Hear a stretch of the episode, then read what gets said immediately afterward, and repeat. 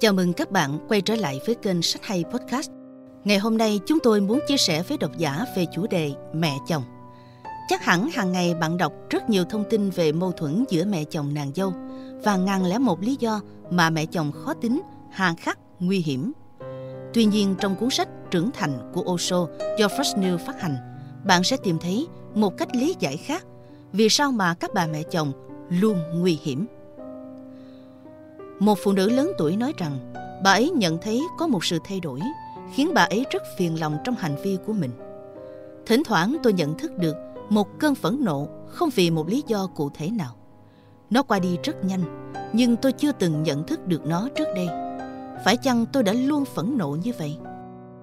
Theo Osho, không phải như vậy.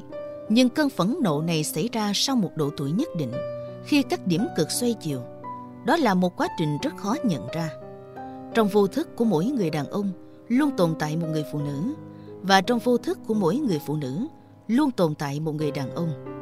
Bạn nhận thức mình là người phụ nữ, nên bạn sử dụng các đặc điểm nữ tính của mình, và càng được dùng nhiều thì chúng càng bị hao mòn. Nhưng phần vô thức chưa được sử dụng vẫn rất trẻ trung tươi mới. Khi phần nữ tính đã bị sử dụng quá nhiều, nó trở nên suy yếu theo thời gian, và sẽ đến một thời điểm nó suy yếu tới mức phần nam tính vô thức trở nên mạnh mẽ hơn phần nữ tính. Ban đầu phần nữ tính là phần mạnh mẽ hơn. Đó là lý do bạn là phụ nữ. Ví dụ, bạn có 70% nữ tính và 30% nam tính.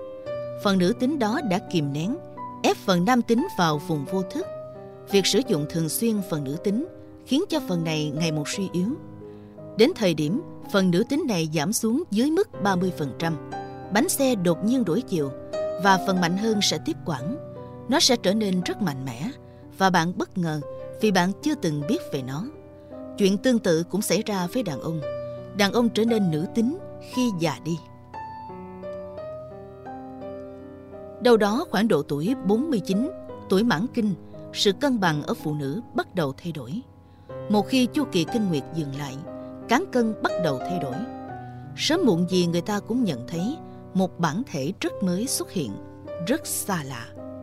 Người ta bối rối khó xử vì không biết phải sống với kẻ xa lạ này như thế nào. Kẻ xa lạ này vẫn luôn ở đó, nhưng nó luôn ở dưới tầng hầm. Nó chưa bao giờ tham gia vào các hoạt động trong nhà.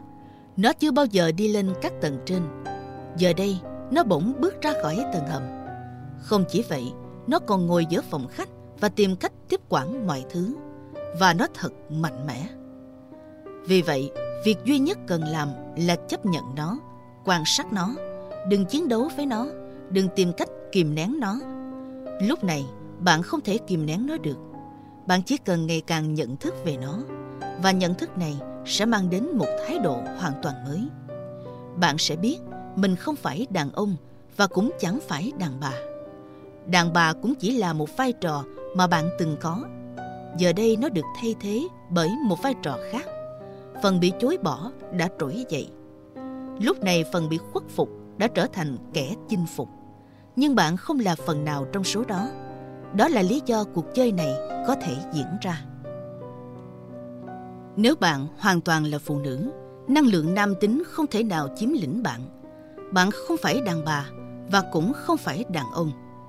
Có lúc phần nữ tính đã mạnh mẽ hơn, nó quyết định vai trò của bạn.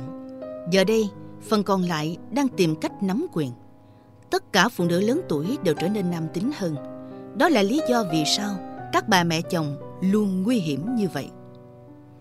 Đó là chuyện tự nhiên phải diễn ra, bạn không thể làm gì được. Bạn chỉ có thể trở nên tỉnh thức.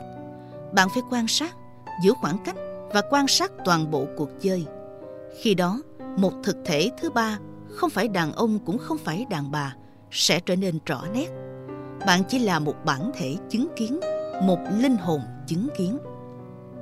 Nam tính nằm trong cơ thể, nữ tính cũng nằm trong cơ thể. Tâm trí theo đuổi những chiếc bóng, những hình ảnh phản chiếu. Trong thâm tâm bạn, trong tâm điểm của bản thể bạn, bạn không phải nam, cũng chẳng phải nữ. Lúc này bạn cần hiểu thực tế đó. Một khi đã hiểu, bạn có thể cười vào toàn bộ sự việc. Và một khi bạn đã hiểu, toàn bộ sức mạnh của cơn giận, của sự khắc nghiệt sẽ biến mất. Bạn sẽ không trở lại làm đàn bà. nhưng cũng không trở thành đàn ông, bạn sẽ trở nên khác hoàn toàn. Và đây chính là sự hiện hữu thật sự của một người. Đây là thứ mà các tôn giáo gọi là sự siêu việt vượt lên trên, và con người là loài động vật duy nhất có khả năng vượt lên chính mình. Đó là vẻ đẹp của con người, vẻ đẹp của khả năng vượt lên đàn ông, đàn bà, vai trò này, vai trò kia, tốt xấu, đạo đức, suy đồi. Con người có thể vượt lên trên tất cả và đạt đến trạng thái mà ở đó con người chỉ là ý thức thuần khiết, chỉ là người quan sát đứng trên đồi. Cho nên đừng lo lắng về vấn đề này, chỉ cần quan sát, chỉ cần vui vẻ. Hy vọng nội dung trên sẽ mang đến những thông điệp tích cực để giúp mẹ chồng và nàng dâu có thể thấu hiểu và thông cảm nhau hơn, cùng nhau cải thiện hạnh phúc gia đình. Một lần nữa, Osho, một trong những bậc thầy tâm linh vĩ đại nhất của thế kỷ 20, đã mang đến cho bạn đọc lý giải sâu sắc của một giai đoạn trong hành trình làm người. Ngoài trưởng thành, chạm tới bầu trời nội tâm của bạn, bạn đọc có thể tìm hiểu thêm về các triết lý sống của Osho qua các cuốn sách mà First News đã xuất bản, đặc biệt là bộ 3 cuốn mới phát hành, Hiểu, Trưởng Thành và Cảm Xúc.